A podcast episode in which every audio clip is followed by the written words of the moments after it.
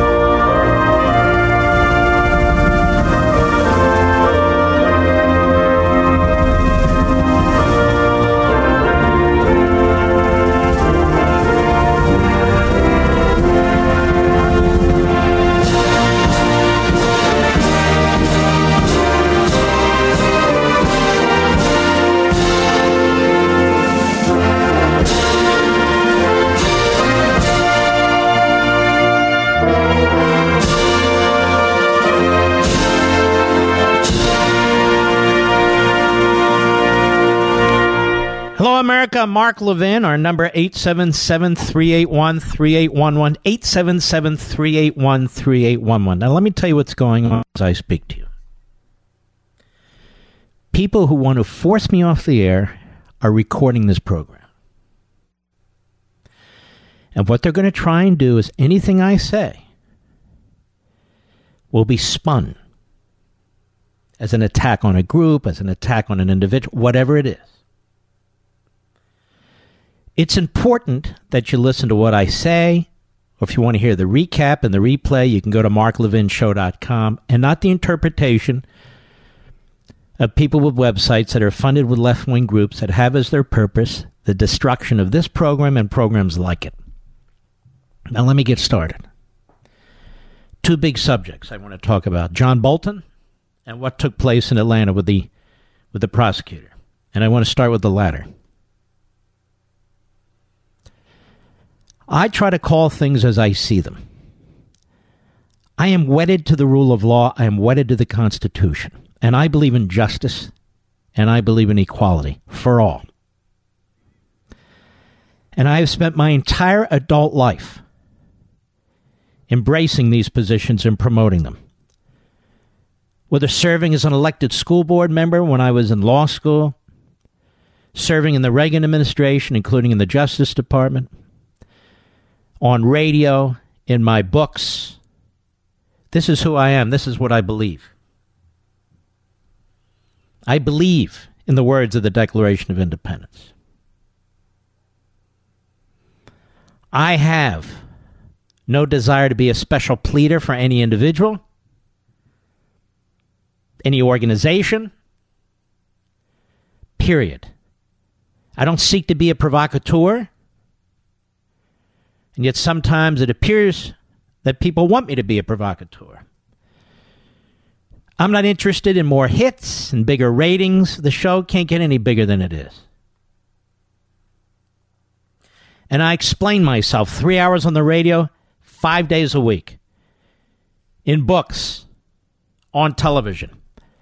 I don't need people interpreting for me. I speak in plain English. What that prosecutor the Fulton County, Atlanta, Georgia prosecutor did today in that press conference was shocking. Trying his case, trying his case, making it virtually impossible to have a, an untainted jury. He had big photos he's showing. He had talking points on a, on a board. It was shocking. Because the defendant in this case, the officer, does not have the ability, the resources, the investigative tools within three or four or five days to even respond. And what happens in a situation like this, and this prosecutor knows it, is that the media will regurgitate everything the prosecutor says without challenge. And that's exactly what's going on. It is shocking to watch these media spectacles. Shocking. When the vast majority of the talking is supposed to occur in a courtroom. That's called justice. That's called due process. And that's what we want for everybody, regardless of his or her position in society, regardless of race, regardless of religion, regardless of sex, period. That's not what happened today. And this prosecutor wasn't challenged as best as I could hear. I couldn't hear everything. But as best as I could hear, he wasn't challenged once about the format he was using with particularity about what he says took place. The Georgia Bureau of Investigation hasn't even finished its investigation. So why did this prosecutor move so quickly? Well, he's up for reelection. That's one reason. And number two, he's not doing so well in his reelection. But there's no need for that. The officer's not a flight risk.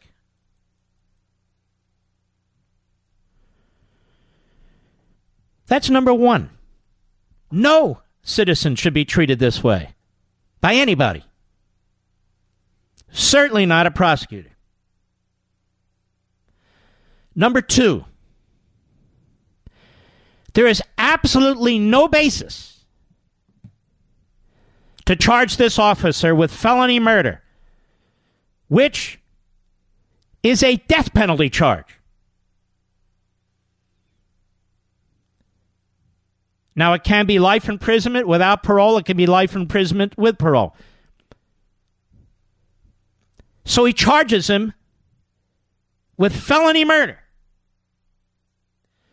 which I might argue doesn't even apply in this case. Even listening to him without challenge, without any other information, doesn't even apply in this case.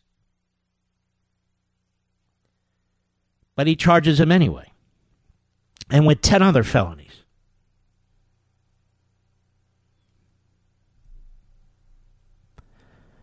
This is appalling, absolutely shocking. Absolutely stunning to me. And so far, people in my business broadcasting have barely said a thing about it. Have barely said a thing. And then you listen to how the, the argument is made by the prosecution. You listen to how the argument's made by the lawyers for the family. Listen, without any contrary argument. I mean, he does have a defense, right? He does have a defense. And what else is interesting is these websites and these news outlets, all but a handful, they don't even tell us who Rayshard Brooks is. We know nothing about Rayshard Brooks except what the lawyers for the family and the prosecutor tells us. Well, isn't there more about the man? Well, there is more about the man.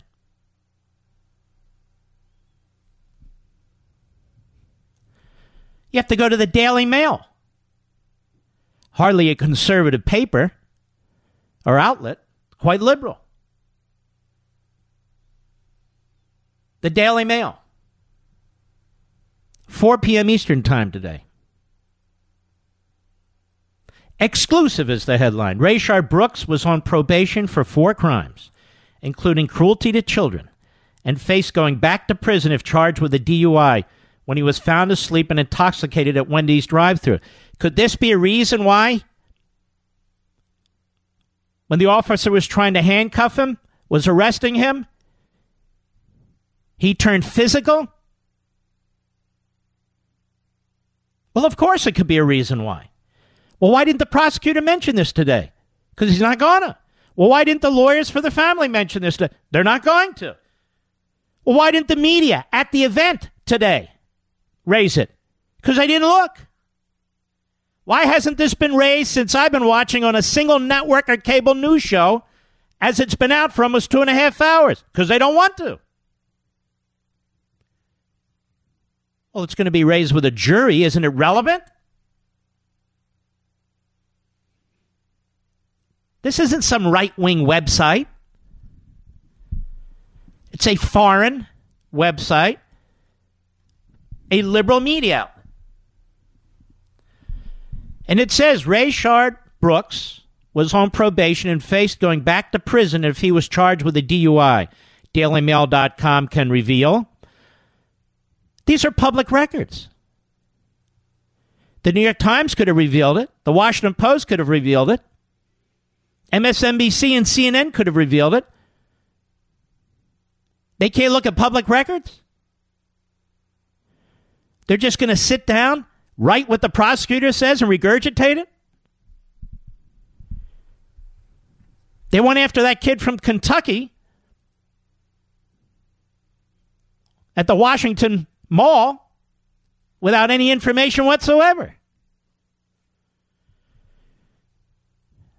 They say this 27 year old was shot and killed by police after he was found asleep at a Wendy's drive through in Atlanta on Friday, June 12.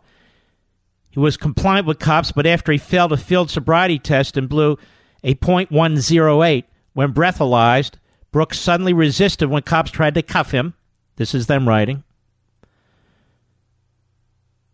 Brooks was shot twice in the back as he tried to make a break for it. Well, he wasn't just shot twice in the back as he tried to make a break for it. He turned around and shot his stun gun, or whatever they call taser. The charges to which Brooks pleaded guilty and for which he was still on probation dated back to August 2014. He was convicted on four counts false imprisonment, simple battery slash family, battery, simple, and felony cruelty, cruelty to children. Brooks had not been in trouble since 2016 until last December when he went to Ohio without informing his probation officer. But the case was dismissed, the case against him for not informing his probation officer. How come the prosecutor didn't mention any of this today? How come the family attorneys didn't mention any of this?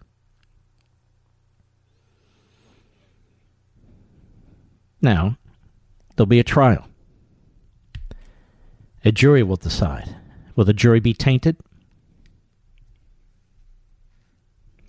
Since he's already been tried on television by the prosecution, will he be able to get due process?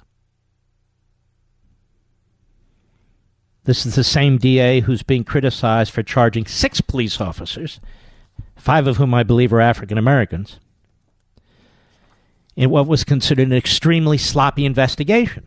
What's the hurry? Don't you want to do justice? You know, the job of a prosecutor isn't to prosecute unless there's a basis for it. And in order to determine the right kind of charges to bring, and whether to bring charges at all in any case, you need to conduct a thorough investigation. Well, why did he jump ahead of the Georgia Bureau of Investigation? Today's Wednesday. The incident occurred Friday. Friday. This isn't the George Floyd case.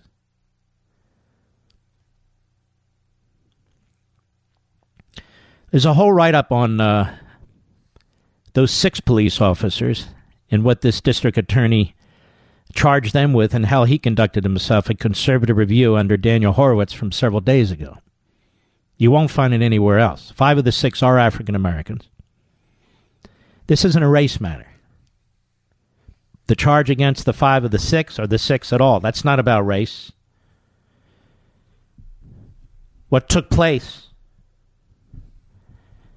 at the Wendy's isn't about race. Another fact in this Daily Mail piece they tell you that one of the officers kicked Mr. Brooks when he was shot and down on the ground. That's what the prosecutor says. You know what you can hear on the video? According to the Daily Mail? That the, the uh, police officer who shot Mr. Brooks was giving him CPR and begging for Mr. Brooks to breathe. Please breathe, Mr. Brooks. Mr. Brooks, breathe. The prosecutor didn't mention that today. How come? And there's a lot of this, which is why you don't do what this prosecutor did at his press event and try your case in the media. Absolutely. Not just unprofessional, unseemly, disgraceful. You have a case, bring it. But you don't do this. And first degree felony murder, Kaplan? No. Not even close. I'll be right back. Mark Levin.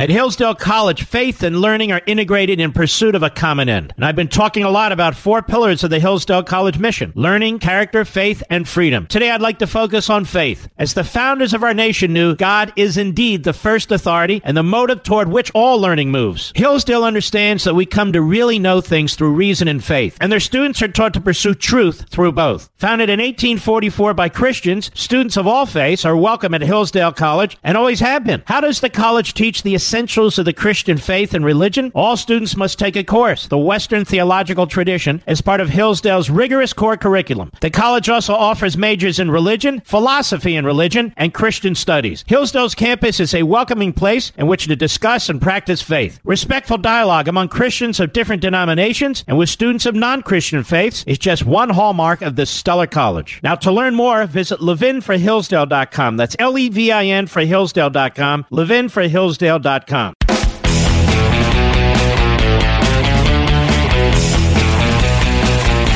I want you to know that we have repeatedly invited Tim Scott on this program.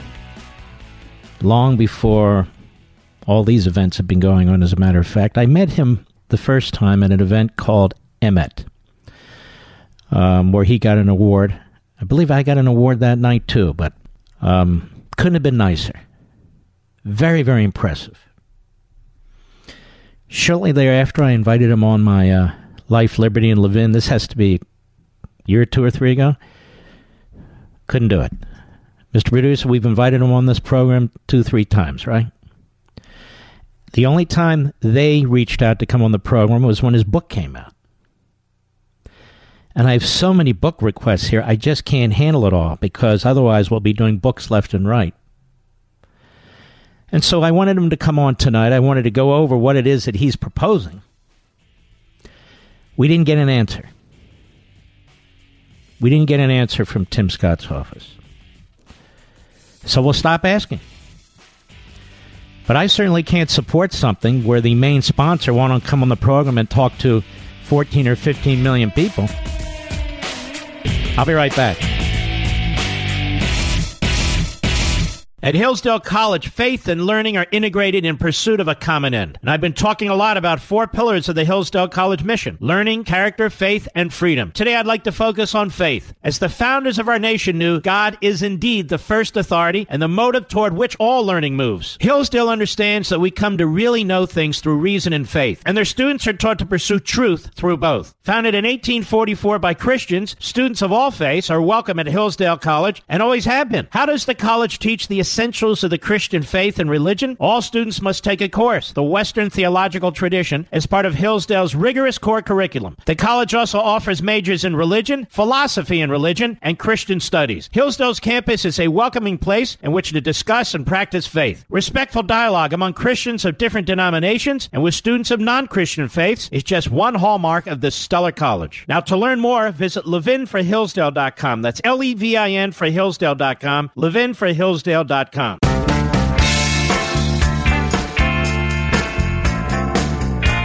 This prosecutor, Paul Howard, two weeks ago,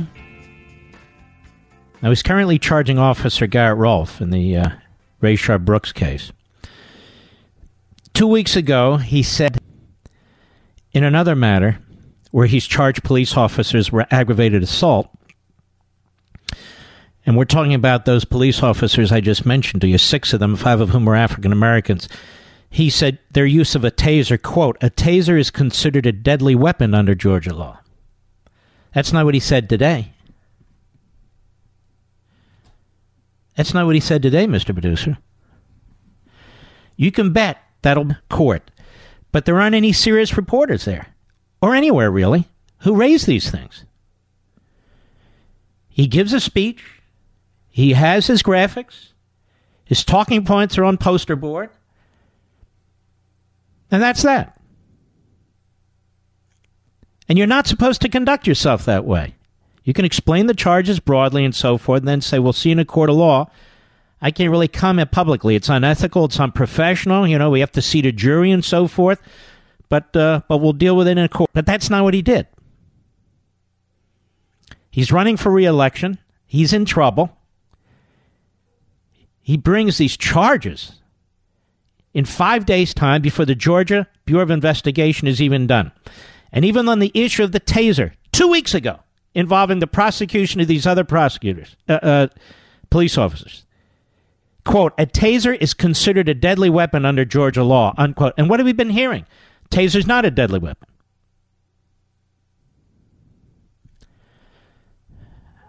This is uh, very, very problematic, what's going on here. That's not all. Basic Google search. Little Google search. Georgia Bureau of Investigation. This is May 4th of this year. Opens probe of Fulton DA Paul Howard over use of nonprofit funds. I think it's like $170,000, isn't it, Mr. Producer? It's a lot of money. Here's one February this year. Former top aide sues Fulton DA alleging gender discrimination. Here's another one. And they're in the Atlanta Journal Constitution. Administrator alleges DA Paul Howard sexually harassed her. So that's two. That's December 26, 2019. Now he's got a sexual uh, harassment allegation. He's got a gender discrimination. Uh, gender discrimination allegation. He's got an allegation with a criminal investigation over the uh, when it comes to tasering, he said two weeks ago, while he's prosecuting six police officers, that a taser under Georgia law is a deadly weapon, is a lethal weapon. And today, he basically said the opposite. Very, very problematic. Just basic Google search, basic search of the public record. You know about Mr. Brooks, you know more today than you did yesterday. You know about the prosecutor. You know more today than you did yesterday. I didn't create the public record, and I didn't create the uh, Atlanta Journal Constitution articles either. None of it's brought up. It'll all be brought up at a trial. Wasn't brought up by the prosecutor.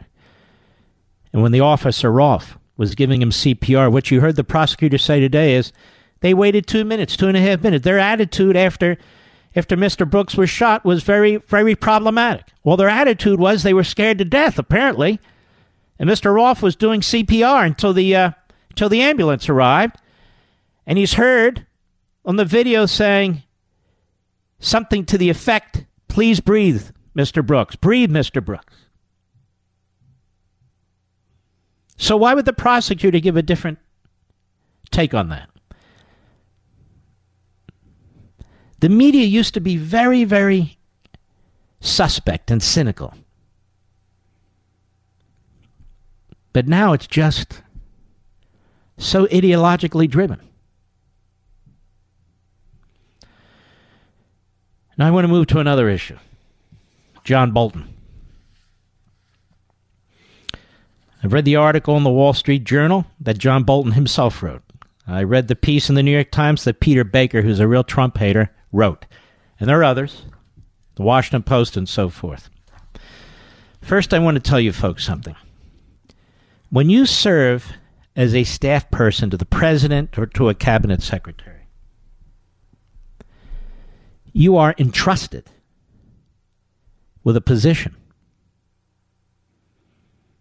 so that the, the president or the cabinet secretary can talk with you, can, can freewheel ideas, uh, can have others in there talking openly and so forth and so on.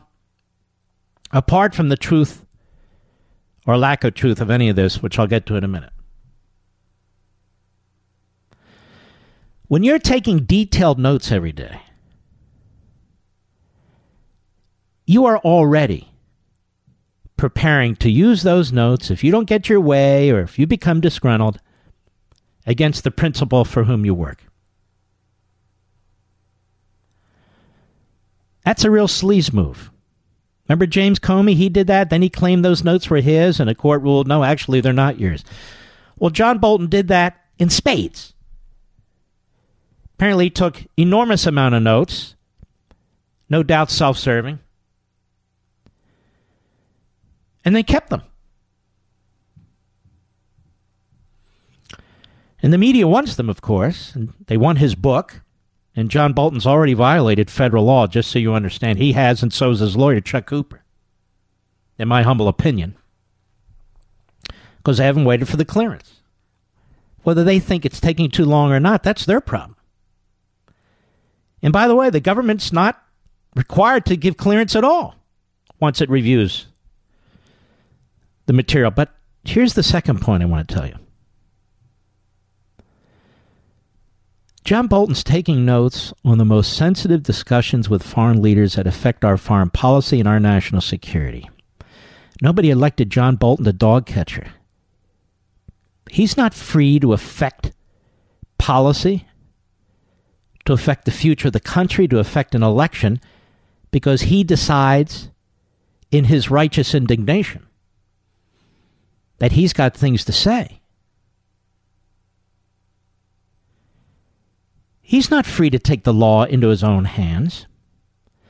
And he's not free to harm our national security and foreign policy by revealing what a president may have said in confidence to his national security advisor, or that the Secretary of State or the Secretary of Defense or others may have said in confidence to the president while he's sitting there, or to the national security advisor.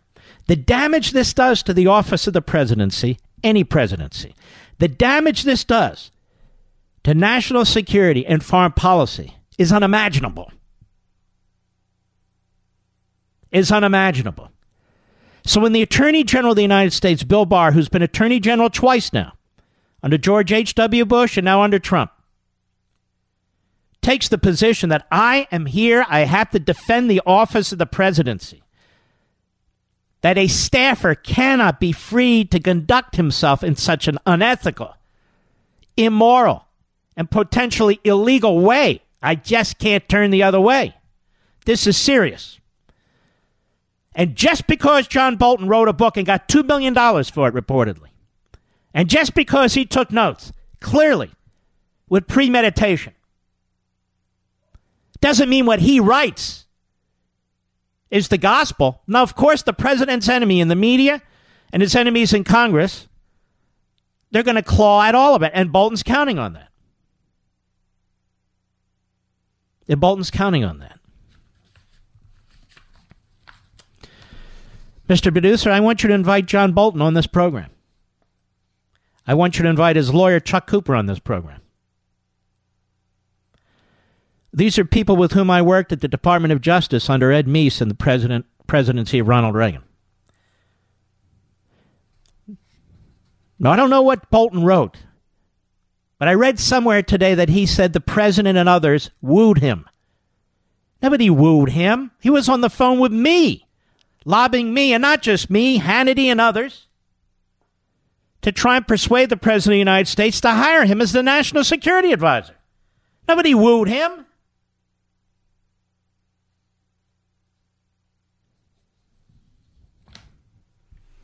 There are always some issues with John. He had difficulty getting along with some people, and he had a enormously explosive temper. John Kelly, a couple of months ago, came to his defense. Well, that's funny, General Kelly, because he hated your guts. He used to complain about you to me. But it doesn't matter because the target's Trump.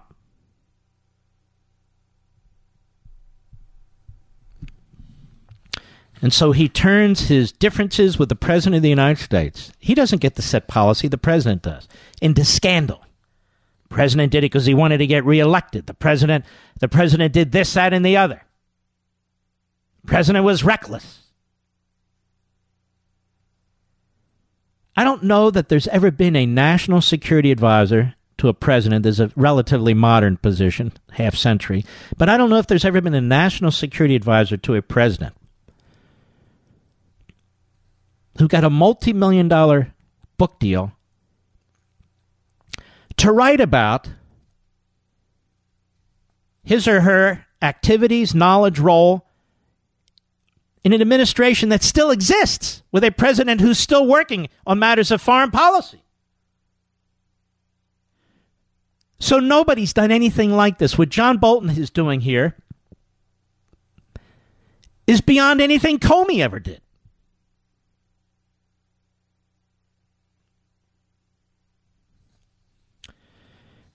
And John, I know you're listening. Come on the show, tough guy. Same with your lawyer, Chuck Cooper. Come on the show. You don't have to go to 60 Minutes and uh, the Today Show and all the rest. I'll be honest with you. His publisher is Simon and Schuster. Simon and Schuster has a conservative unit within its uh, within its corporate structure called Threshold Books, and that's what I've written for every book except Men in Black. And I sent a message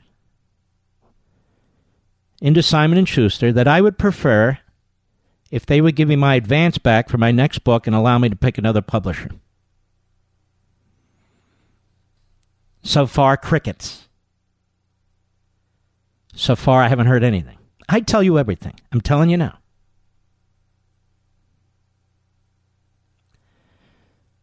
John Bolton's goal here is to take out Trump and elect Joe Biden. That's his goal. And you'll see he's promoted all over the Drudge Report. And Drudge's goal, I can't explain it, is to take out Trump and elect Joe Biden. Must have offended these guys in some way. But I worry about the country. Not my feelings, not tweets. I worry about the country.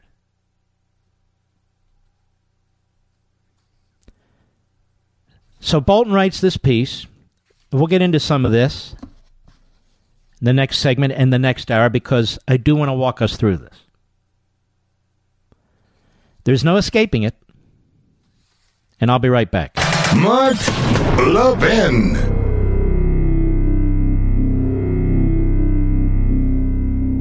At Hillsdale College, faith and learning are integrated in pursuit of a common end. And I've been talking a lot about four pillars of the Hillsdale College mission learning, character, faith, and freedom. Today, I'd like to focus on faith. As the founders of our nation knew, God is indeed the first authority and the motive toward which all learning moves. Hillsdale understands that we come to really know things through reason and faith, and their students are taught to pursue truth through both. Founded in 1844 by Christians, students of all faiths are welcome at Hillsdale College and always have been. How does the college teach the essentials of the Christian faith and religion, all students must take a course, the Western Theological Tradition, as part of Hillsdale's rigorous core curriculum. The college also offers majors in religion, philosophy in religion, and Christian studies. Hillsdale's campus is a welcoming place in which to discuss and practice faith. Respectful dialogue among Christians of different denominations and with students of non Christian faiths is just one hallmark of this stellar college. Now, to learn more, visit levinforhillsdale.com. That's L E V I N for Hillsdale.com, levinforhillsdale.com.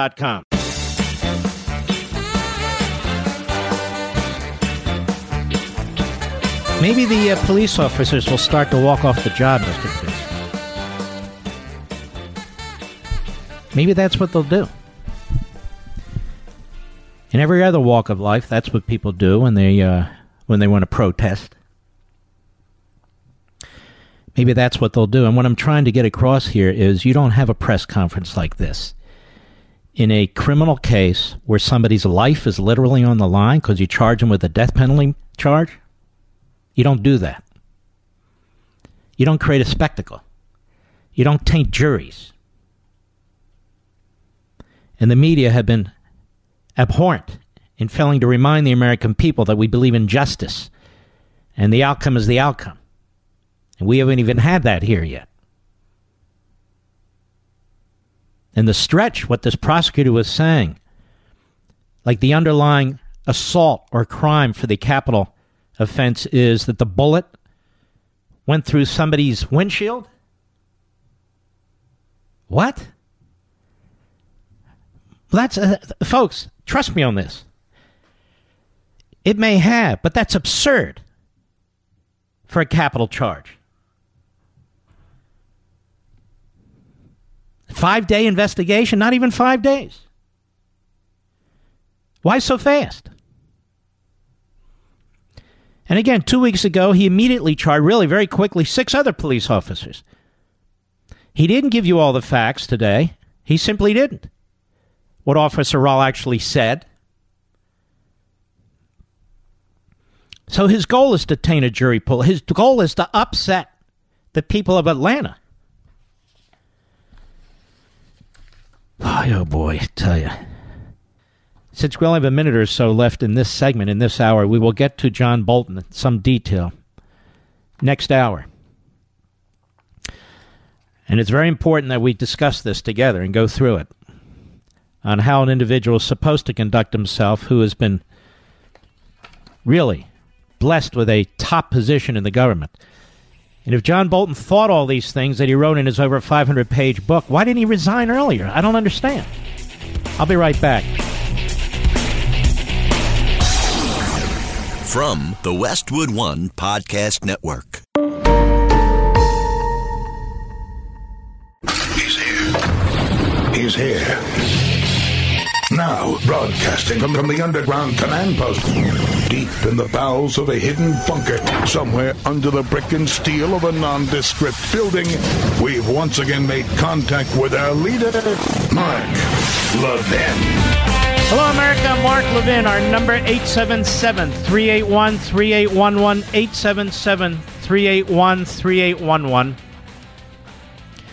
So you now know a little bit more about Mr. Brooks. And you now know a little bit more about Mr. Howard. And maybe the media in this country will actually do its job, but don't hold your breath. We had to rely on a British site, the Daily Mail, a liberal site, to go into the public records and report about Mr. Brooks and why he turned aggressive, violent. Because according to the Daily Mail, if he'd been uh, charged with DUI, um, he would have likely had to go back to prison. He's got a violent record.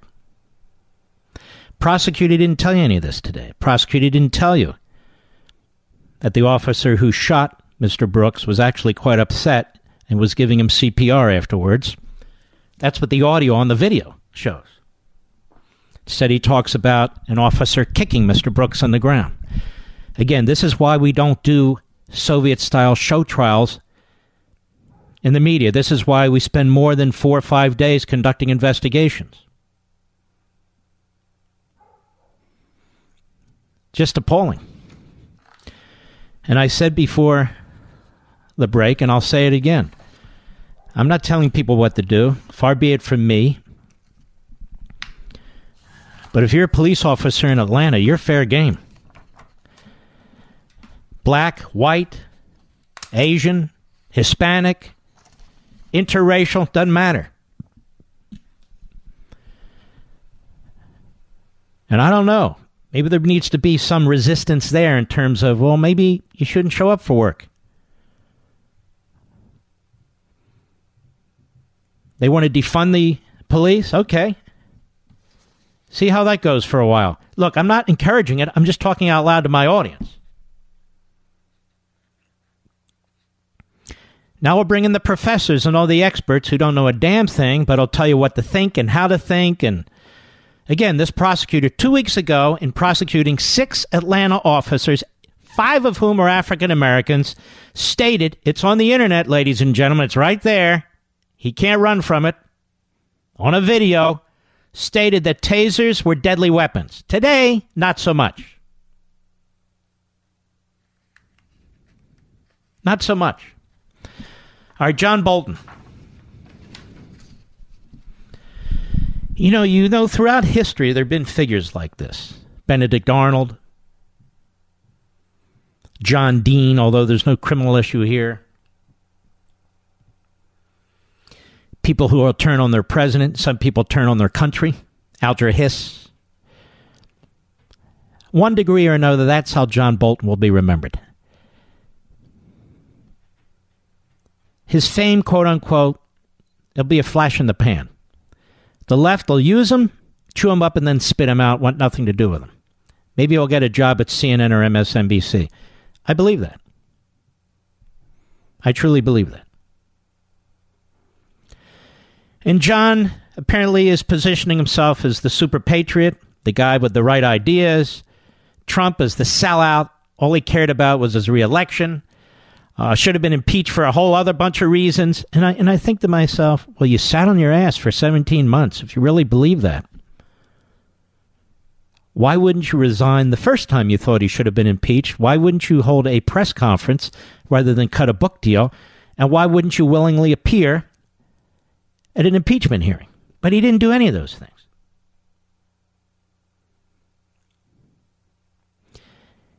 He didn't do any of those things. What he did is assassinate his own character. And I resent it because he enlisted a number of us to try and help him get that national security job. And so he uses people. That's what he did. Not just me, a whole bunch of people. And in fact, the Department of Justice should throw the book at him because you cannot have a national security advisor who attempts to enrich himself after he quits or he's fired by revealing all kinds of information. I'm not even talking about classified information, just confidential information you're discussing with the President of the United States. When you work for a president, you're on the government payroll, just like with Comey. Your notes belong to the government, your thoughts belong to the government. And you sure as hell you sure as hell aren't free to try and sabotage the commander in chief with whom you've worked while he's still commander in chief. He didn't even wait until Trump uh, left office one way or another. Didn't even wait. You want to know why, Mr. Producer? It's, it's not because he wants Trump held accountable. It's because he wants to defeat him and he wants to maximize his profits on this book. This was his opportunity. And I don't know this for a fact, but I keep hearing the number $2 million. And for $2 million, you better have a lot of dirt. Or at least create a lot of dirt. So let's take a look at how the media comes. New York Times, Peter Baker, and never Trumper, but pretends to be a reporter. John R. Bolton, the former national security advisor, says in his new book, that the House in its impeachment inquiry should have investigated President Trump not just for pressuring Ukraine to incriminate his domestic foes, but for a variety of instances when he sought to intervene in law enforcement matters for political reasons. So the National Security Advisor gives comment on what should have happened. The Attorney General of the United States obviously doesn't think so. The Deputy Attorney General of the United States obviously doesn't think so, and down the chain, but John Bolton thinks so. Well, then, that's news. Mr. Bolton describes several episodes where the president expressed willing to, willingness to halt criminal investigations, quote, to in effect give personal favors to dictators he liked, unquote, citing cases involving major firms in China and Turkey. Quote, the pattern looked like obstruction of justice as a way of life which we couldn't accept, Mr. Bolton writes, adding that he reported his concerns to Attorney General William Barr. But your concerns obviously were meritless. And obviously, you had in the back of your mind to write a book. And so, a lot of his conduct as a result of this, ladies and gentlemen, becomes suspect. Suspect. Mr. Bolton adds a striking new allegation by saying that Mr. Trump overtly linked trade negotiations to his own political fortunes by asking President Xi Jinping of China to buy a lot of American agricultural products to help him win farm states in this election year. Mr. Trump, he writes, was pleading with Xi to ensure he'd win. He stressed the importance of farmers and increased Chinese purchases of soybeans and wheat in the electoral outcome. Now, ladies and gentlemen, it just so happens that from a national security and American economic point of view, it makes sense for him to want China to buy more of our farm goods. But when he says the president was pleading with Xi, let me ask you a question, folks. Who do you think Xi wants reelected? Or, excuse me, elected as president? Trump or Biden? So this doesn't even ring true.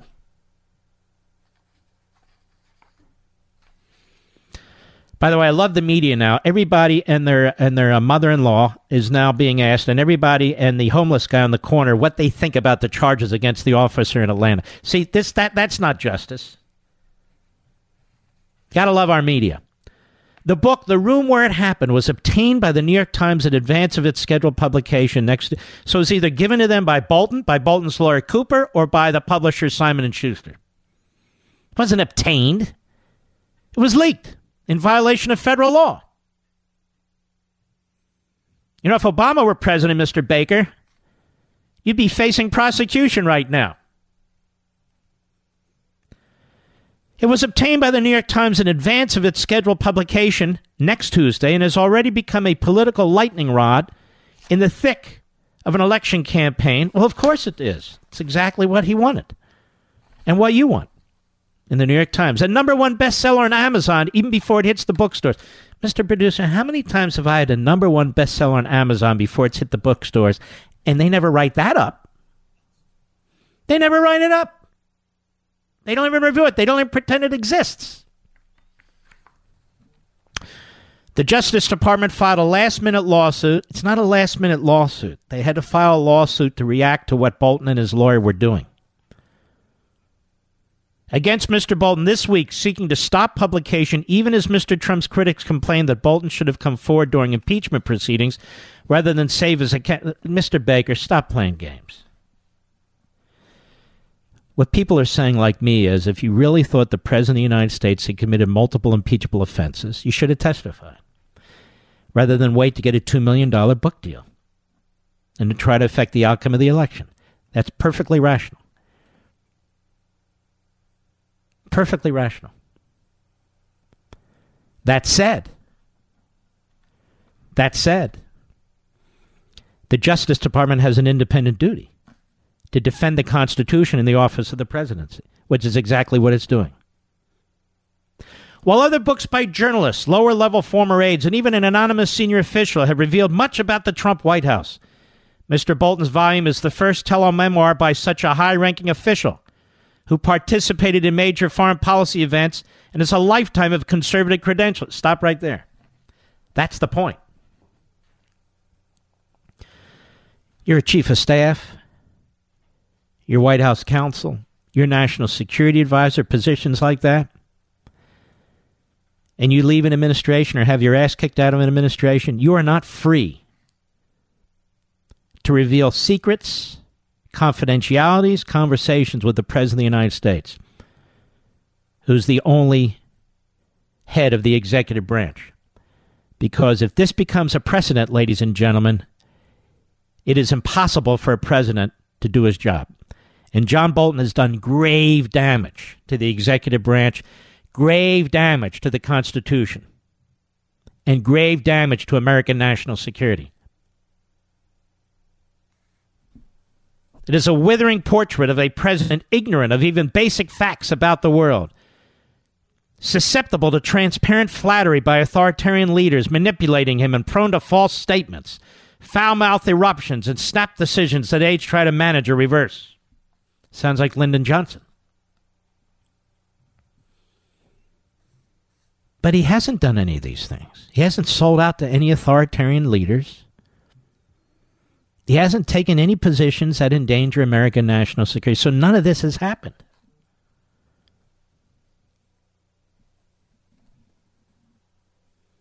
Mr. Trump did not seem to know, for example, that Britain is a nuclear power and asked if Finland is part of Russia.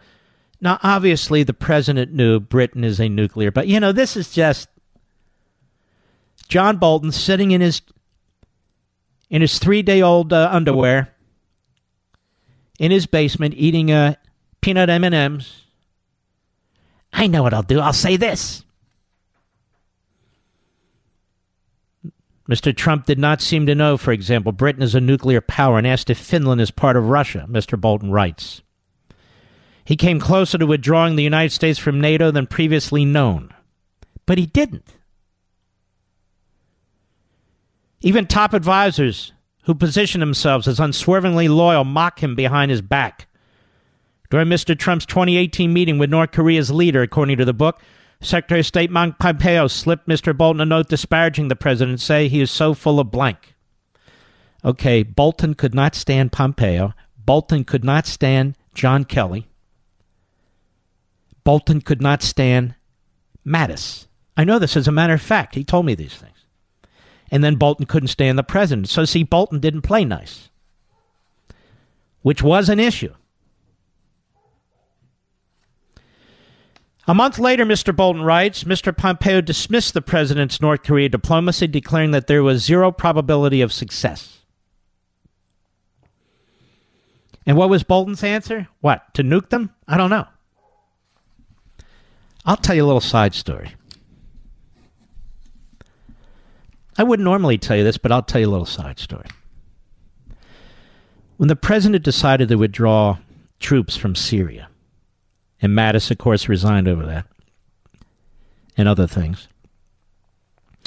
I was concerned about it. It was not that troops are being withdrawn, but I was concerned about the the border with Turkey, and I was concerned about uh, the Kurds. And this is all public knowledge. I even talked about it here. And I rarely call the president, but I did. And I said to the president, you know, I'm, I'm worried about the Kurds and so forth. And in the office was, among others, John Bolton. Have I ever told you this, Mr. Producer?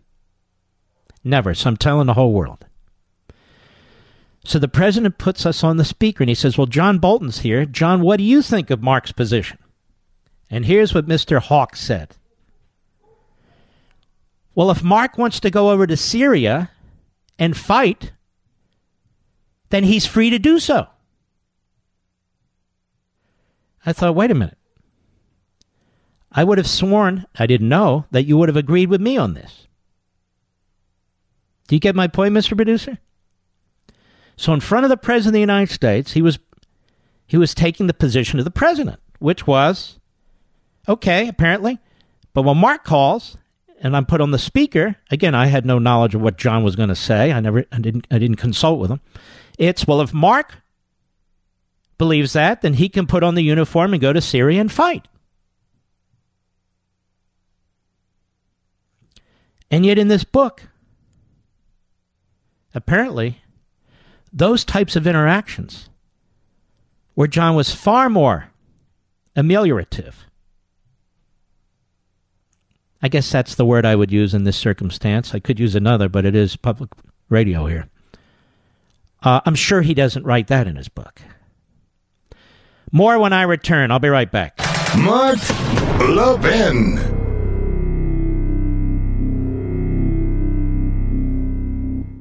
In today's digital age, where cyber threats loom larger than ever, safeguarding your personal information is paramount. So why is Congress considering a law that could put your credit card data at greater risk of being hacked and exposed to foreign networks? This Durbin Marshall credit card bill could jeopardize your financial data, make it more susceptible to cyber intrusions. It's a controversial bill that proposes a shift in billions of dollars worth of consumer transactions to payment networks that lack the robust security measures consumers rely on. Who could possibly want that? Well, the answer woke corporate megastores seeking to inflate their multi billion dollar profit margins. The Durbin Marshall credit card bill will undermine our safe and convenient payment systems and endanger your data security. It's time to take a stand. Visit electronicpaymentscoalition.org. Make your voice heard. Tell your senators to oppose the radical Durbin Marshall credit card bill paid for by the Electronic Payments Coalition.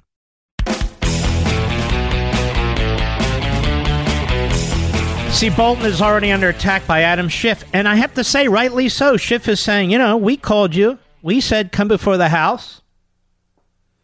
You went to court to block it. Of course, the president did too, but the president did for a different reason.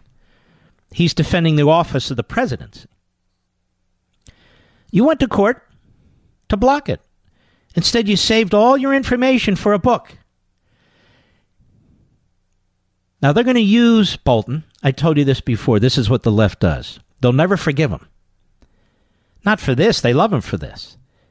But they know he's backed himself into a corner. They're going to use this to trash the president. They're going to cite Bolton. And then they're going to trash Bolton. Because in the end, Bolton is a fool. And it's unfortunate.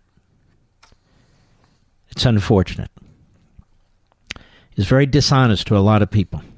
There's more in this piece I want to go through because even though the New York Slimes and Peter Baker think, hey, this is really good stuff, we can use, actually, it's pretty crappy stuff. The new Omarosa.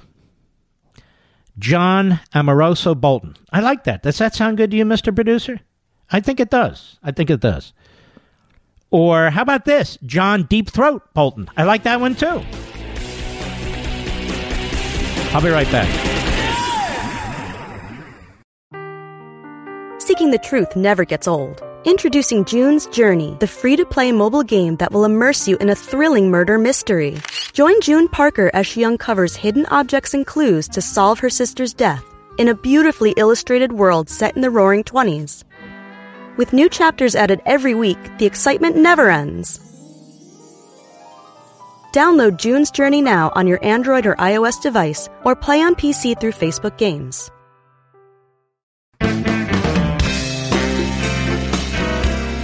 You know, the uh, coronavirus pandemic has turned economic expansion upside down.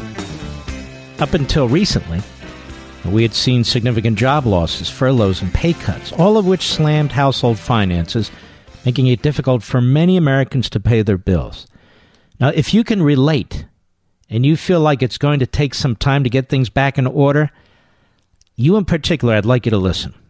A mortgage refinance is an easy way to save hundreds, even a $1,000 a month, simply by lowering your rate or consolidating your debt. And I know just the people to help you. They're honest, they have integrity, they're members of a family, a family owned business. It's called American Financing that Mr. Producer has used and my daughter have, has used. Their mortgage consultants are going to design a custom loan program just for you. And they'll save you a lot of money. There's no pressure, there's no upfront or hidden fees. It's a 10 minute call. Make the 10 minute call to American Financing right now and get your free mortgage review. You can save a lot of money just by changing your rates. Here's the number 888 900 1828. That's 888 900 1828 or go online to AmericanFinancing.net. American Financing, NMLS 182334, www.nmlsconsumeraccess.org. Faster! No, I'm just kidding. All right, let's go back to the Peter Baker, never Trumper, who writes for the New York Slimes. Intelligence briefings with the president, as he reports on the Bolton book, which apparently has been illegally distributed, were a waste of time, quote, since much of the time was spent listening to Trump rather than Trump listening to the briefers, unquote. Mr. Trump, is there anything positive he says about Trump here? Nothing. And there he was for 17 months. Mr. Trump likes pitting staff members against one another. By the way, so did Abraham Lincoln, just so you know. At one point, telling Mr. Bolton that former Secretary of State Rex Tillerson had once referred to Nikki Haley, then the ambassador to the UN, by a sexist obscenity. An assertion Mr. Bolton seemed to doubt but found telling that the president would make it. Now, this is the irony. This book is full of quote unquote telltale information, right, Mr. Producer? But he's shocked that the president would mention something that Tillerson may have said about Nikki Haley. That's the absurdity of this. But let's go on. Because it's a number one New York Times uh, Amazon book. Mr. Trump said so many things that were wrong or false that Mr. Bolton in the book regularly includes phrases like, quote, the opposite of the truth, unquote, following some quote from the president. Mr. Trump, in this telling, has no overarching philosophy of governance or foreign policy, but rather a series of gut driven instincts that sometimes mirrored Mr. Bolton's, but other times were, in his view, dangerous and reckless. Can you tell me, folks, one thing the president has done in this area, national security and foreign policy, that is dangerous and reckless? Has not the president been prudential and extremely careful? And this is the complaint Mattis had. Hey, let's go in here. No. I'm not doing that, says the president. Bolton goes on. His thinking was like an archipelago of dots, like individual real estate deals, leaving the rest of us to discern a create policy that had its pros and cons. Nasty cheap shot. Irrelevant, too. Mr. Bolton is a complicated, controversial figure, tells us Peter Baker. Doesn't Peter have a nickname, Mr. Producer? Peter. Peter's good enough. A former official under President Ronald Reagan, George Bush, and George W. Bush, who rose to UN ambassador, no, he was the acting ambassador because he couldn't get confirmed. He's been one of the most vocal advocates for a hardline foreign policy, He supported the Iraq War, uh, who has favored possible military action against rogue states like North Korea and Iran. Oh, and you forgot Venezuela. Like Mr. Tillerson and other officials who went to work for Mr. Trump believing they could manage him. First of all, who works for a president or a cabinet secretary to manage them? Your goal is to give them the best information you can and then carry out their decisions. Mr. Bolton agreed to become the president's third national security advisor in 2018, thinking he understood the risks and limits. He agreed to become his national security advisor. He begged to become his. Lady, I was there. He begged. He lobbied. He contacted everybody who knew to contact the president. He wanted to be the national security advisor, even though he knew his opinions and views were different than the president's which is okay if you understand that Trump is the president and you're his staff. Let me go on.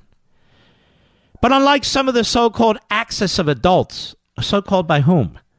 As he calls Mr. Tillerson and former Secretary of Defense Jim Mattis, he hated Tillerson. Bolton hated Tillerson and hated Mattis. But now it's the axis of adults, don't you know? who tried to minimize what they saw as the damage of the president's tenure. Mr. Bolton sought to use his 17 months in the White House to accomplish policy goals that were important to him, like withdrawing the U.S. from a host of international agreements he considers flawed, like the Iran nuclear deal, the Intermediate Range Nuclear Forces Treaty, and others. Didn't the president do those things? In fact, the president campaigned on getting out of the Iran nuclear deal. But none of this matters, John. You sold out for $2 million.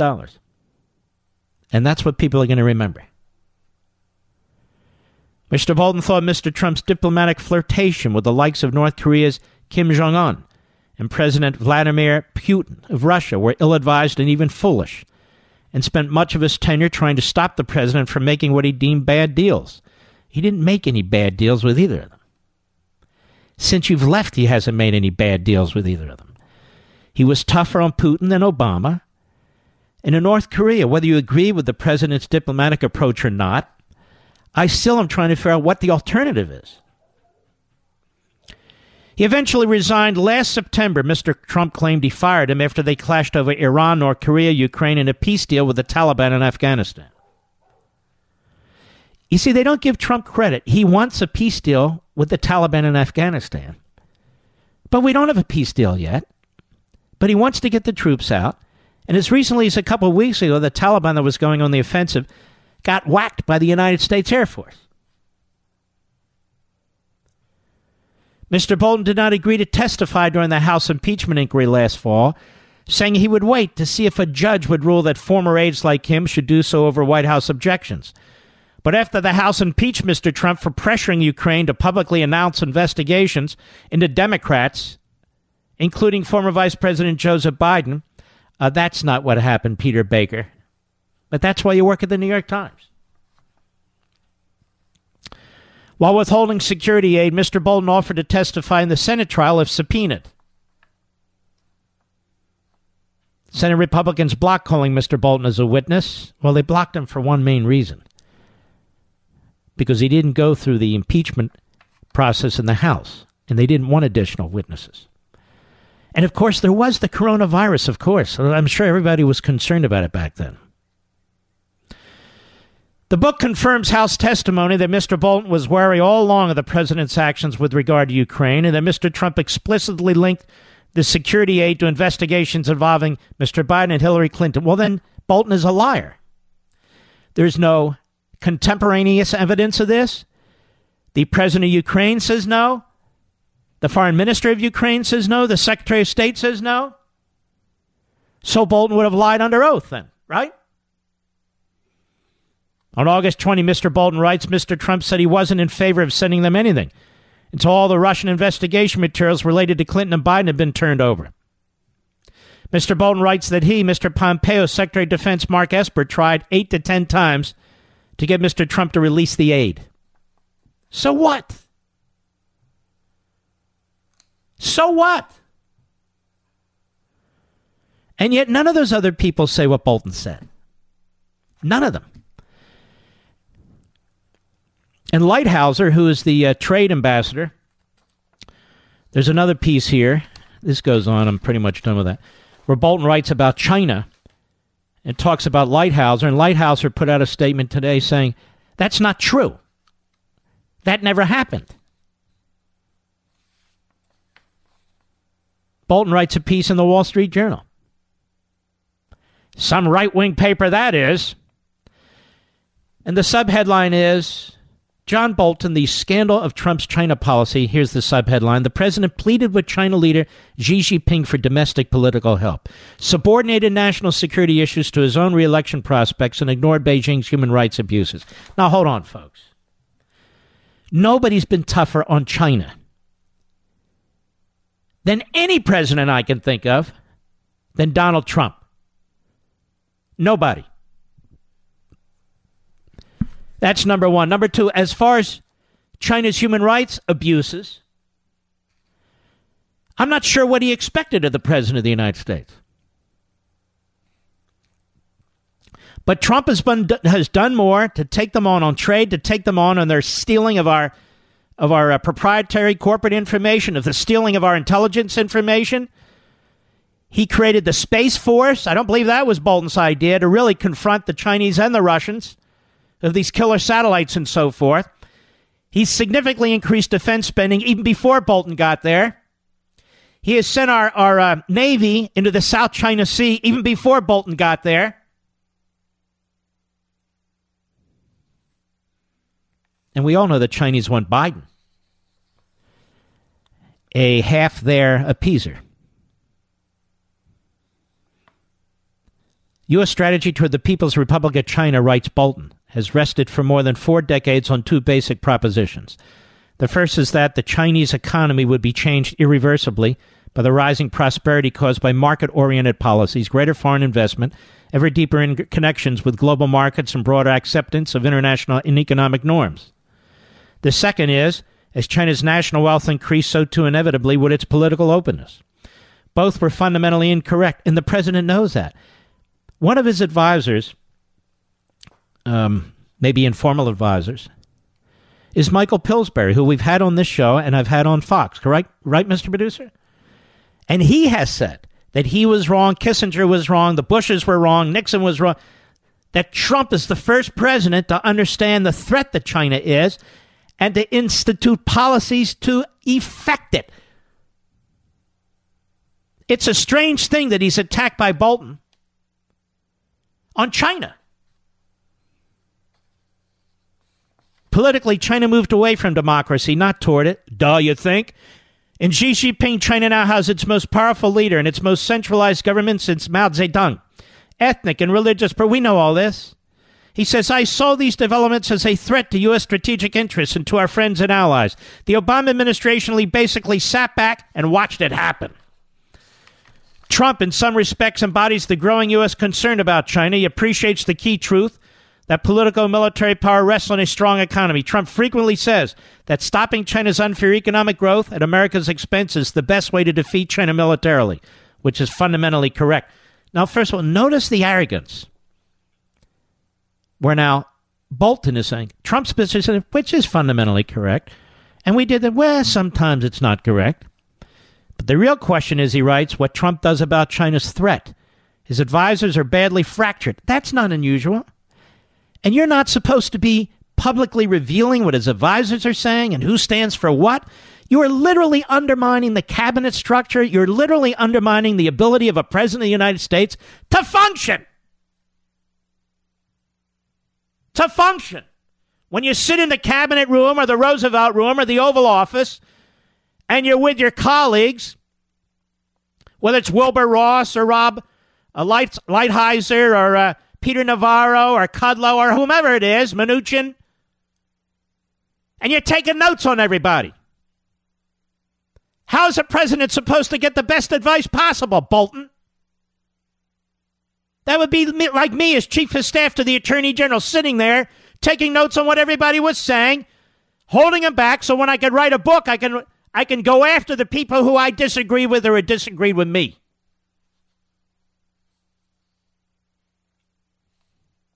Trade matters were handled from day one in a in completely chaotic way. Trump's favorite way to proceed was to get small armies of people together, either in the Oval Office or Roosevelt Room, to argue out these complex, controversial issues. That's good. Over and over again, the same issues without resolution, or even worse. One outcome one day, a contrary outcome a few days later. The whole thing made my head hurt. Well, man, I was going to do quite the zinger there, Mr. Producer, but I think I'll take a break. I'll be right back. Mark Levin.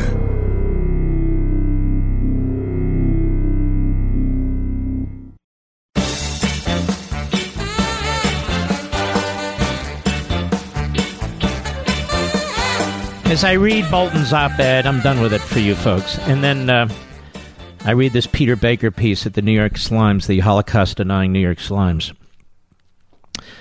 I come away with this a number of things with Bolton, but I also think he was over his head. I really don't think he knew how to become a national security advisor, to work with the other cabinet secretaries and the other staff, with people who disagreed with him. I told you he had a lightning fast temper.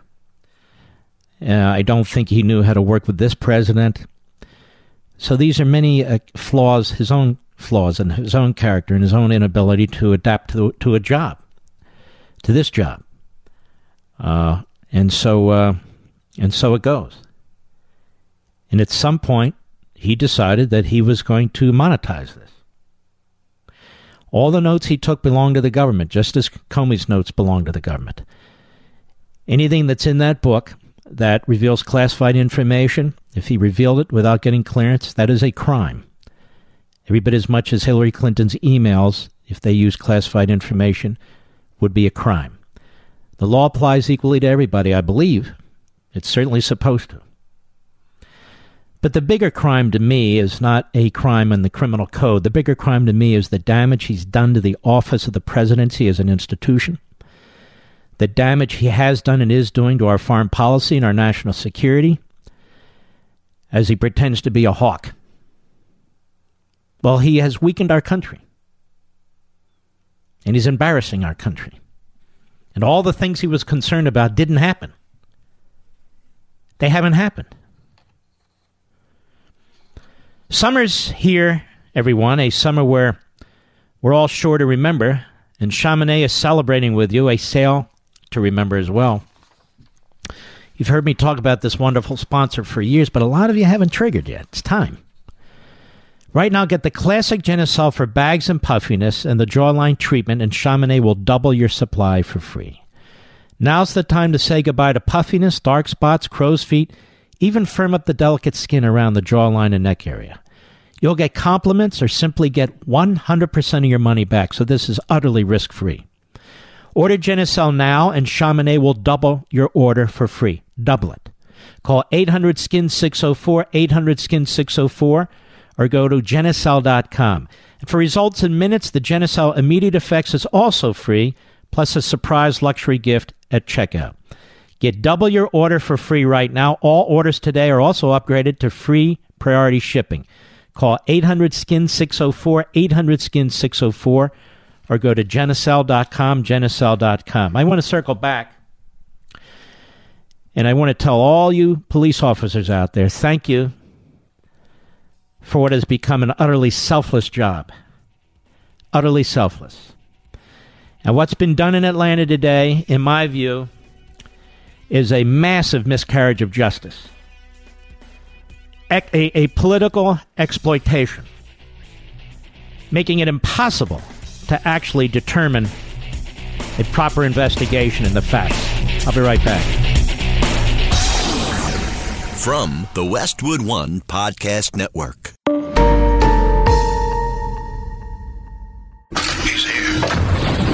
Here.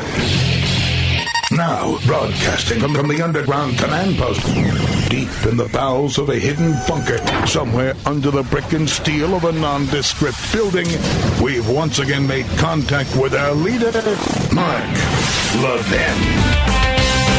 Hello, America. Mark Levin here. Our number 877 381 3811. 877 381 3811. Do we have that Paul Harvey audio again, Mr. Producer? We played this the other night, and you folks really, really liked it. I linked to it on my social sites Mark Levin Show Facebook, Mark Levin Show Twitter. I want to play it again. I want to play it again because this situation with this prosecutor in Atlanta really has completely changed everything. For the city of Atlanta, for the nation, and for police officers. And I'll be the first to say it. We need a police officers or a law enforcement bill of rights, Mr. Producer. That's what we need. People don't want to listen to statistics. They want to keep pushing their agendas. We need a we need a, a law enforcement bill of rights. Because apparently the the actual Bill of Rights don't apply. Well, I'm not going to sit here quietly. I've spent my entire life fighting for the justice system, writing about it, speaking about it. As a lawyer, as an individual running a nonprofit organization, as a chief of staff to an or, uh, uh, attorney general of the United States. Very few people who have the courage to speak out right now. Very few.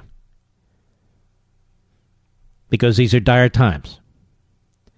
But we need a, uh, a law enforcement bill of rights. And I'm calling on Tim Scott to help us pull that together. Tim Scott should help us pull that together. And if he ever comes on the program, I'll ask him about his proposed bill as well as that. Uh, but he won't. He wanted to come on with his book, but he doesn't want to come on to discuss this stuff. I don't know why. But I don't really care. And so I'm calling for a law enforcement bill of rights where they get due process too, where they can't be fired on the spot unless there are extraordinary circumstances like the, the George Floyd case.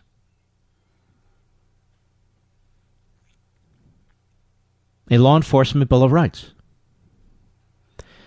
where due process is honored, where evidence is compelled.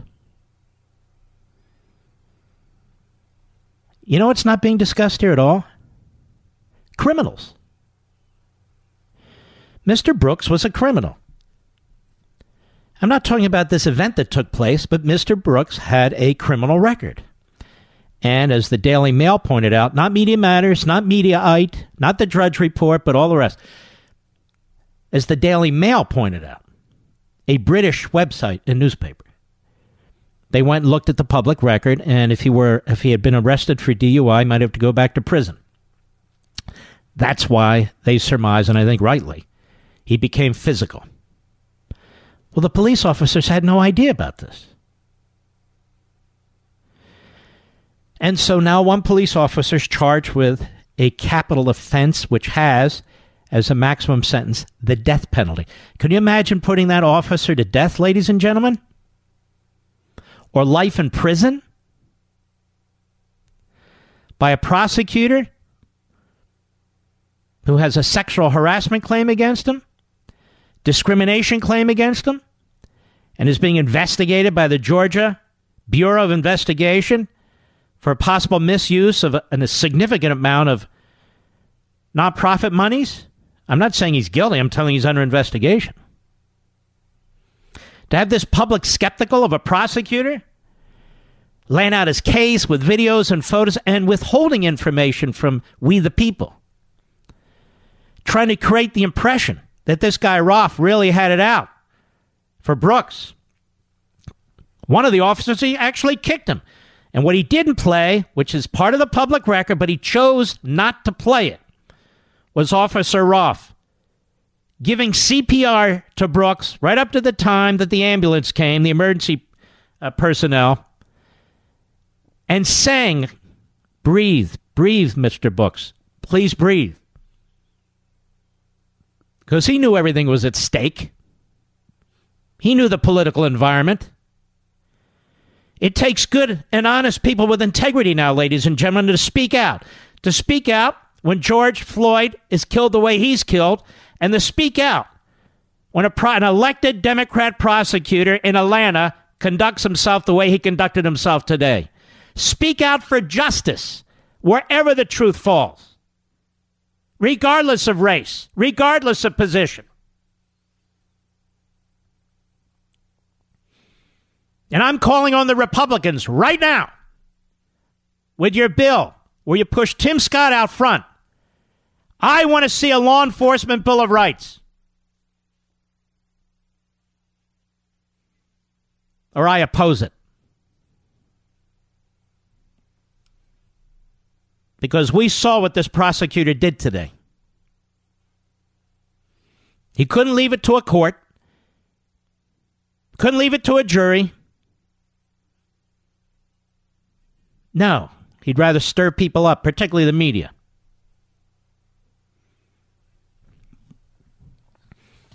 My God, the death penalty? And I'm one of a handful of people speaking up. Where's everybody else? Where the hell is everybody? Scared to death. And then we have the never Trumpers in our own country. Bill Kristol, George Conway, many, many others, Ann Coulter, Matt Drudge. Apparently now Matt Continetti and his free beacon. I won't be using that anymore, I don't think. John Bolton joins a, a group of very serious people. You know, Mattis. Mattis what Mattis said was inaccurate. It was false. But he's a serious person. Again, history. Lincoln fired seven generals. I guess they were serious people too. Very serious. But you know, uh, they're all very, very credible people. Okay, they're credible people. So be it.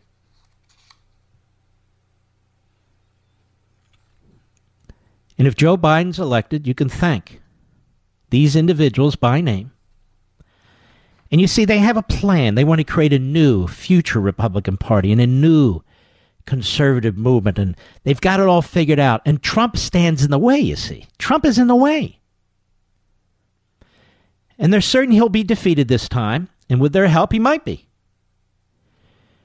But even if he wins, we'll pound away for another four years. We'll work with our friends in the lib media who just love us. And we will we will change all this. We have the real ideas. We're the smart ones. We'll, we'll create a new Republican Party and a new movement. I can see it now.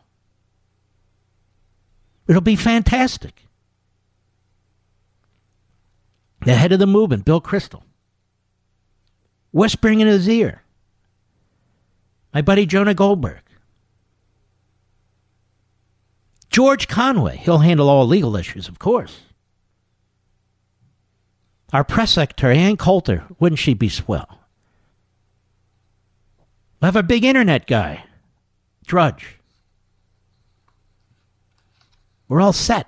And there's more. We're all set. It'll be great. Actually, Bolton joins a list with Comey and Mueller and Vindman and on and on and on. That's the list he joins, as far as I'm concerned. And so we have Joe Biden out there, these people are rooting for. And he does absolutely nothing.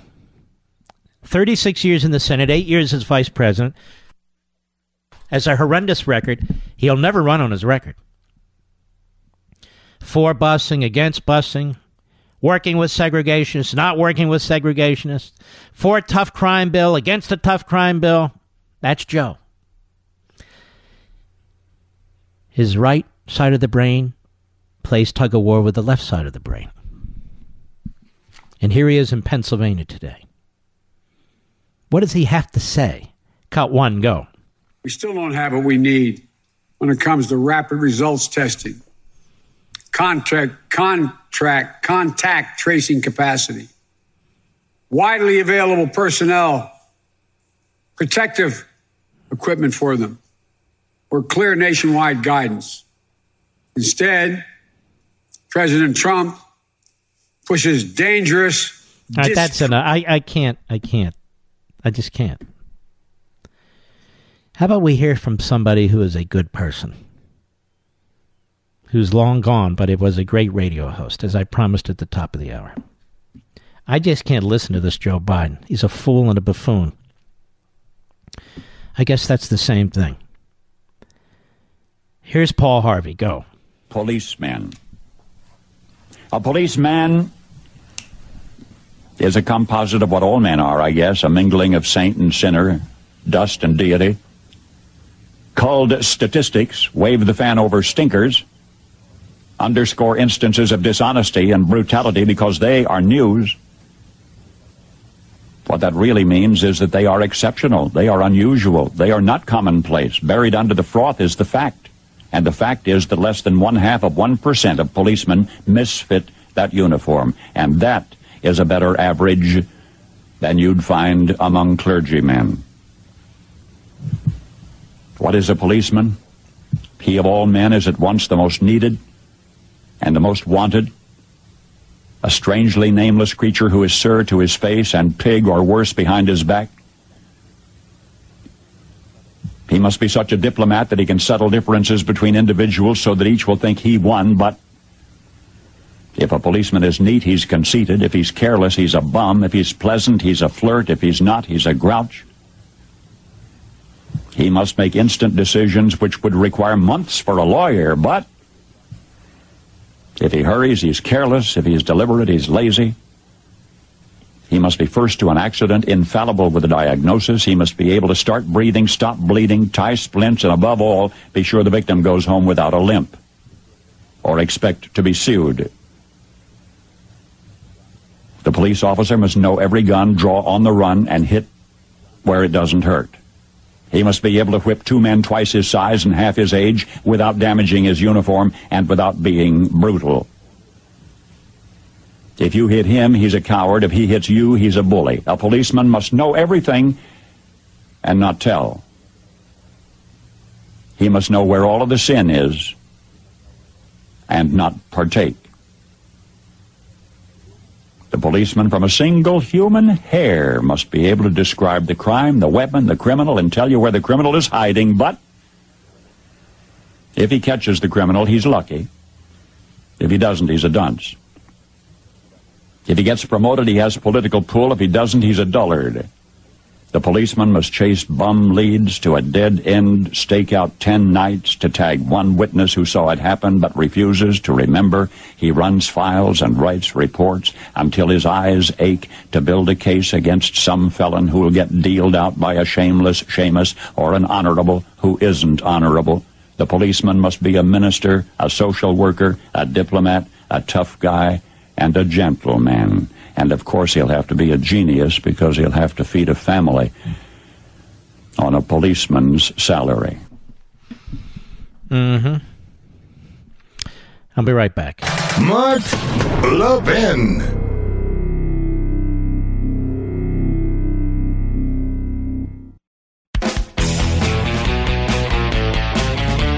I didn't know Anthony Fauci was still out there. Is he still out there? Masks? No masks?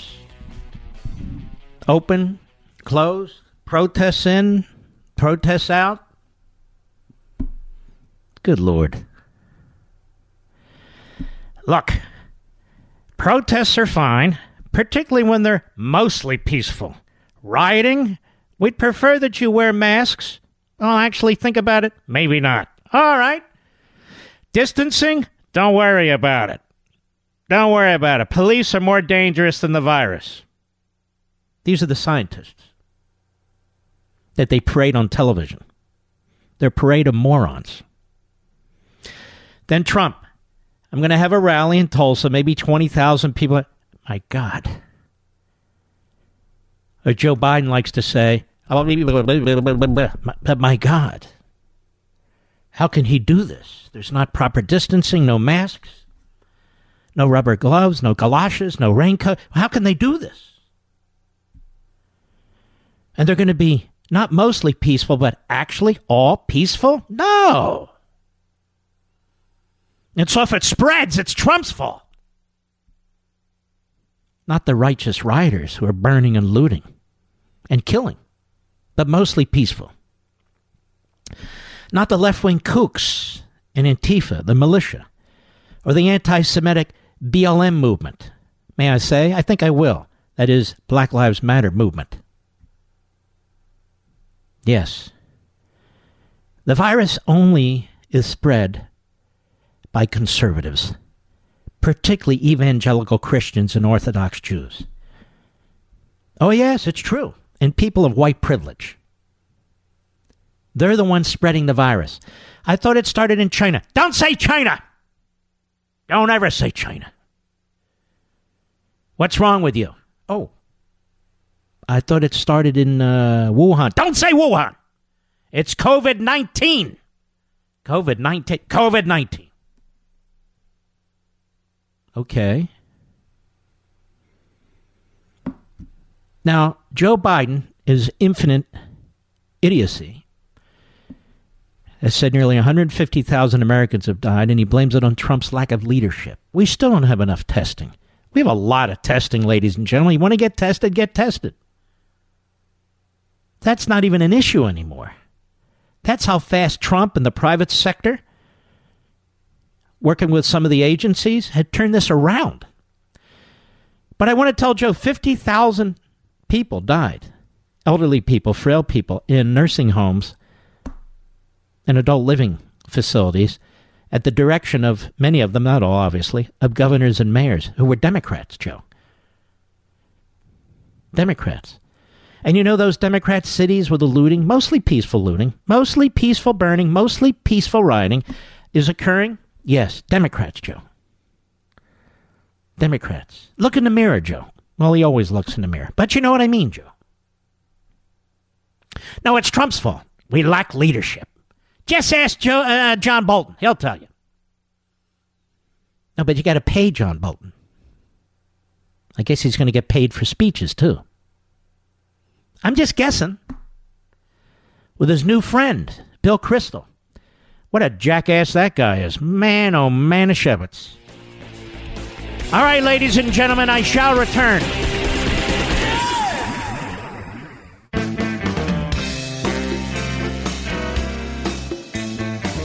You know, there's a uh, gentleman out there who I respect a lot. I won't mention him because I don't want to embarrass him. Am I saying too much during the show, Mr. Producer? I don't think so. And he hasn't been in this business too long. But he feels like he's not properly recognized. And he very much wants to be recognized. And so he blames everyone and everything around him other talk show hosts, other conservatives, billionaires. Why don't they they take on the left? You know, ladies and gentlemen, you would never hear me talk like this. It's not a matter of blaming everyone else and everything else. Why don't you just get off your ass and do something about it, buddy? Rather than ripping everybody else and tearing them down. I, for one, wasn't planning on making radio profession or TV. I was a guest. I would provide information. People liked it. One thing led to another. I work extremely hard every day to bring you the best program I can. I don't just sit here and pontificate. We get into all kinds of things. And I, when I write a book, I spend 16 months average on a book. Every weekend, right to 2, 3 in the morning, every holiday, the family pays a price for this. But I believe in these things. I believed in them when I was a young man and served in public office. I believed in them when I was a young man and worked on the Reagan campaign in 76 and 80. I believed in them when I worked in the Reagan administration for eight years. I was joined at the hip with the Tea Party with Liberty and Tyranny. I had no idea that that book would be such a hit or that it would come out at that time, but it did. That's what happens when you think, when you work, when you advocate, when you're motivated. I don't need billionaires to step in and why don't they do this? Or why don't people bring us up through the farm team? Or why don't people do this or that? We've had many shows that we've spawned off this show. Many excellent substitute hosts before they had their own radio shows. Ben Shapiro, Dan Bongino. I can't even think of all of them, Mr. Producer. Many. And I'm proud of each and every one of them. When somebody reads a book who's in college or law school or in high school or an electrician or a plumber and it motivates them to do a thousand different things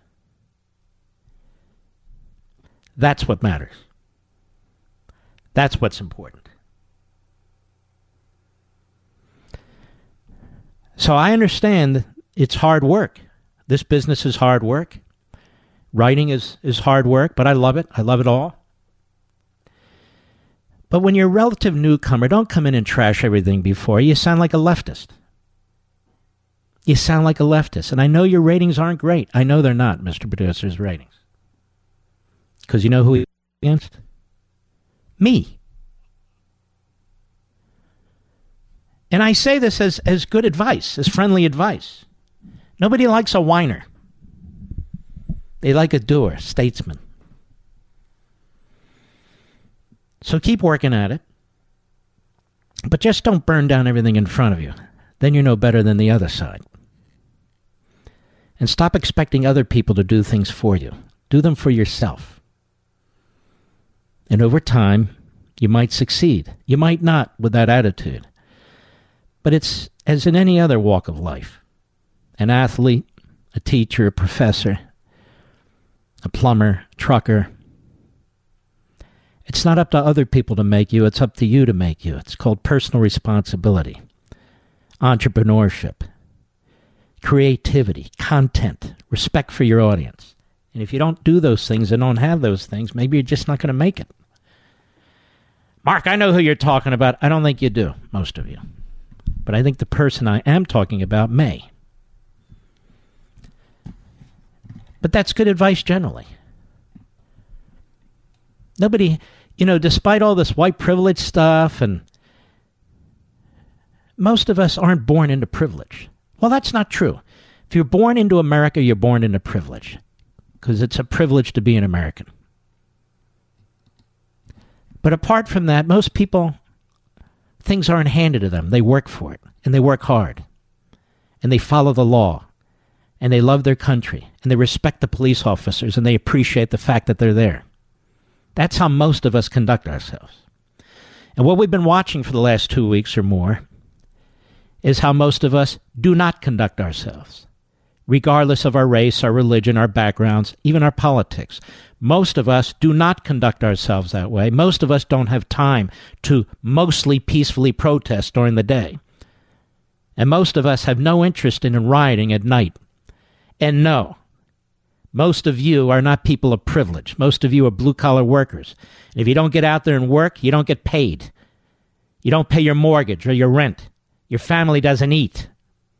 You make your own opportunity. You don't expect anything from the government or anything from anybody else, nor do you ask for it.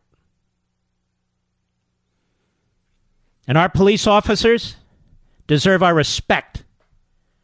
The bad ones will be dealt with, but the good ones need to be supported. They need our respect. They need to be paid right, and they need to be protected from a mob, whether it's our universities or whether it's the street, whether it's the media or whether it's the Democrats.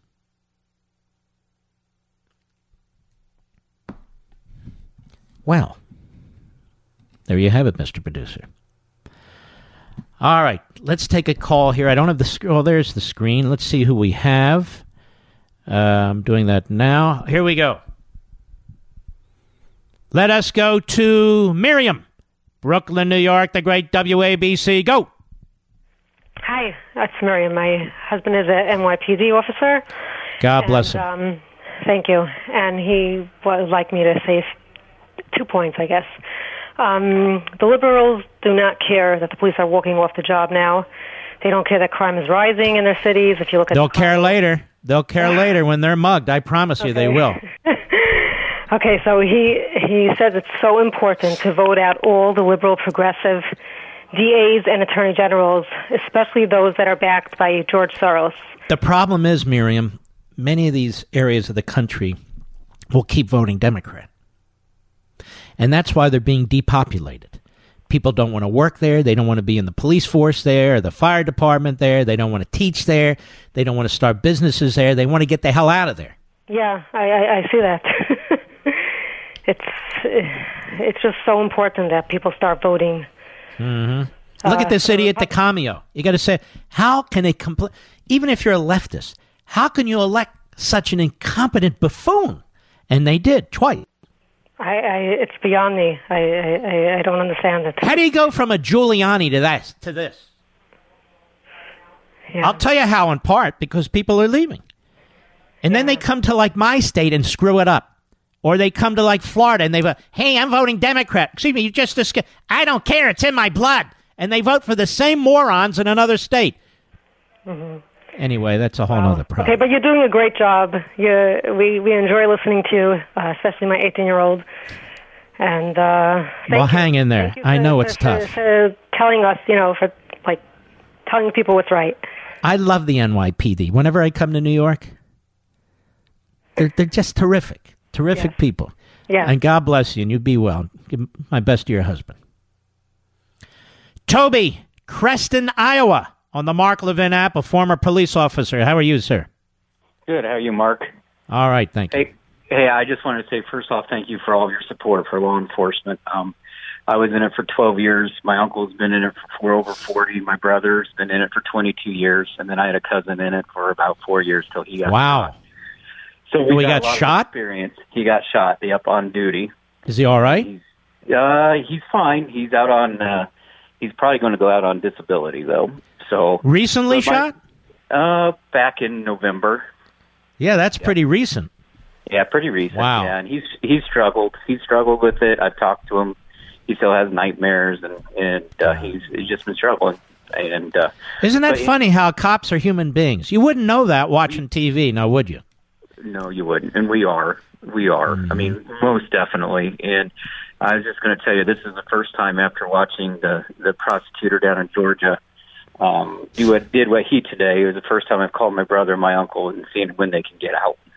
Um, I'm just I'm I'm more fearful for them from a rogue prosecutor and ruining their entire lives by being able to judge their decision. You're going to be charged with a death sentence crime. Right. I mean, is that does that not shake you to your core?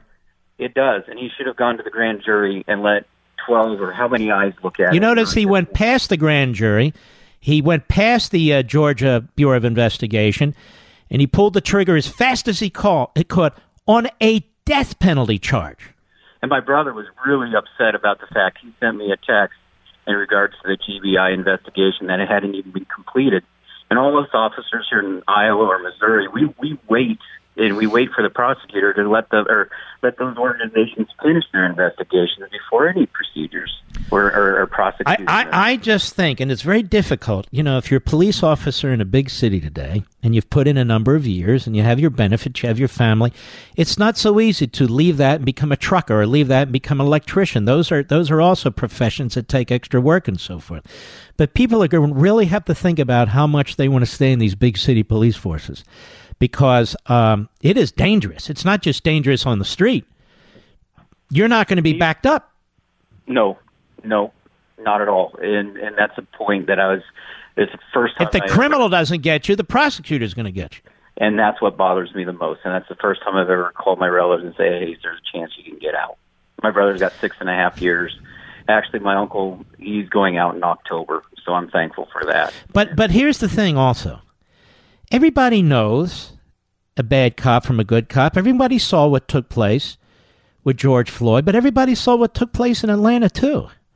Yeah, And to just dismiss this as, you know, the, he was running away and the cop shot him and everybody knows a taser isn't deadly when 2 weeks earlier the prosecutor specifically charged six other cops and argued that the taser is deadly. I mean, you know you got a problem if you're a cop Yeah, in that I- town. Yeah. My brother brought that point up exactly to me, and he says it just confuses you. It, I mean, I, and I, I just don't know what they can do anymore. And what do you think about all these people they bring on TV who've never been a cop, who've never been mugged, none of it? They don't live in, in heavily crime infested communities necessarily. And what do they do? What do you think of this? Right. Well, who cares what they think of it? Yep, I agree. They, All right, they need to live. They need to leave, live in an officer's shoe for a night and realize the split decisions they've got to make. Never happen. Now, Never happen. All right, my best to your family. We'll be right back. Mark Levin.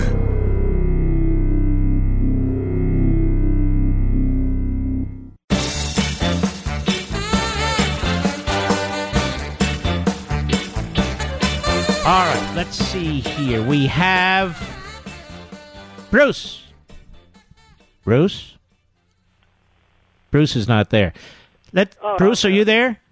Yeah. No, all right. Yeah. Okay. Boy, you just caught it. Yeah, I, I was just uh, wondering or, or wanting to say that the prosecutor in Atlanta Yeah. is uh, tainting the jury pool and I think overcharging. He's done one of two things. One, uh, inevitably, hopefully, he'll lose in court, but he's setting the prime. He's priming the pump uh, for the next round of rioting nationally.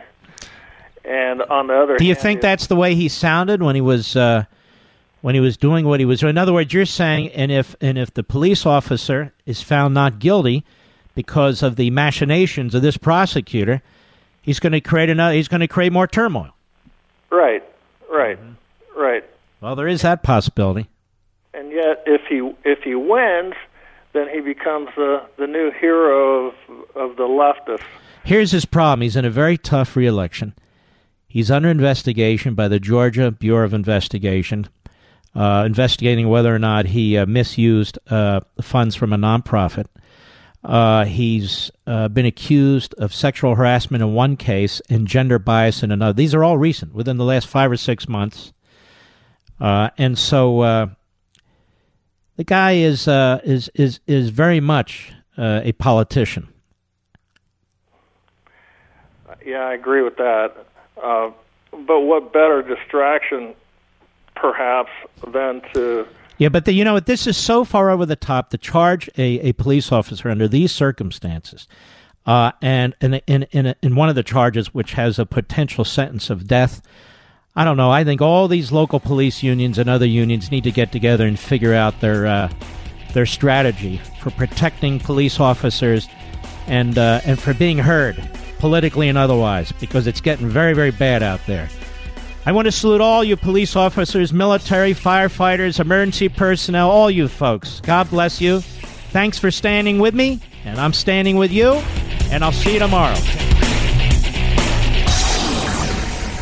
From the Westwood One Podcast Network.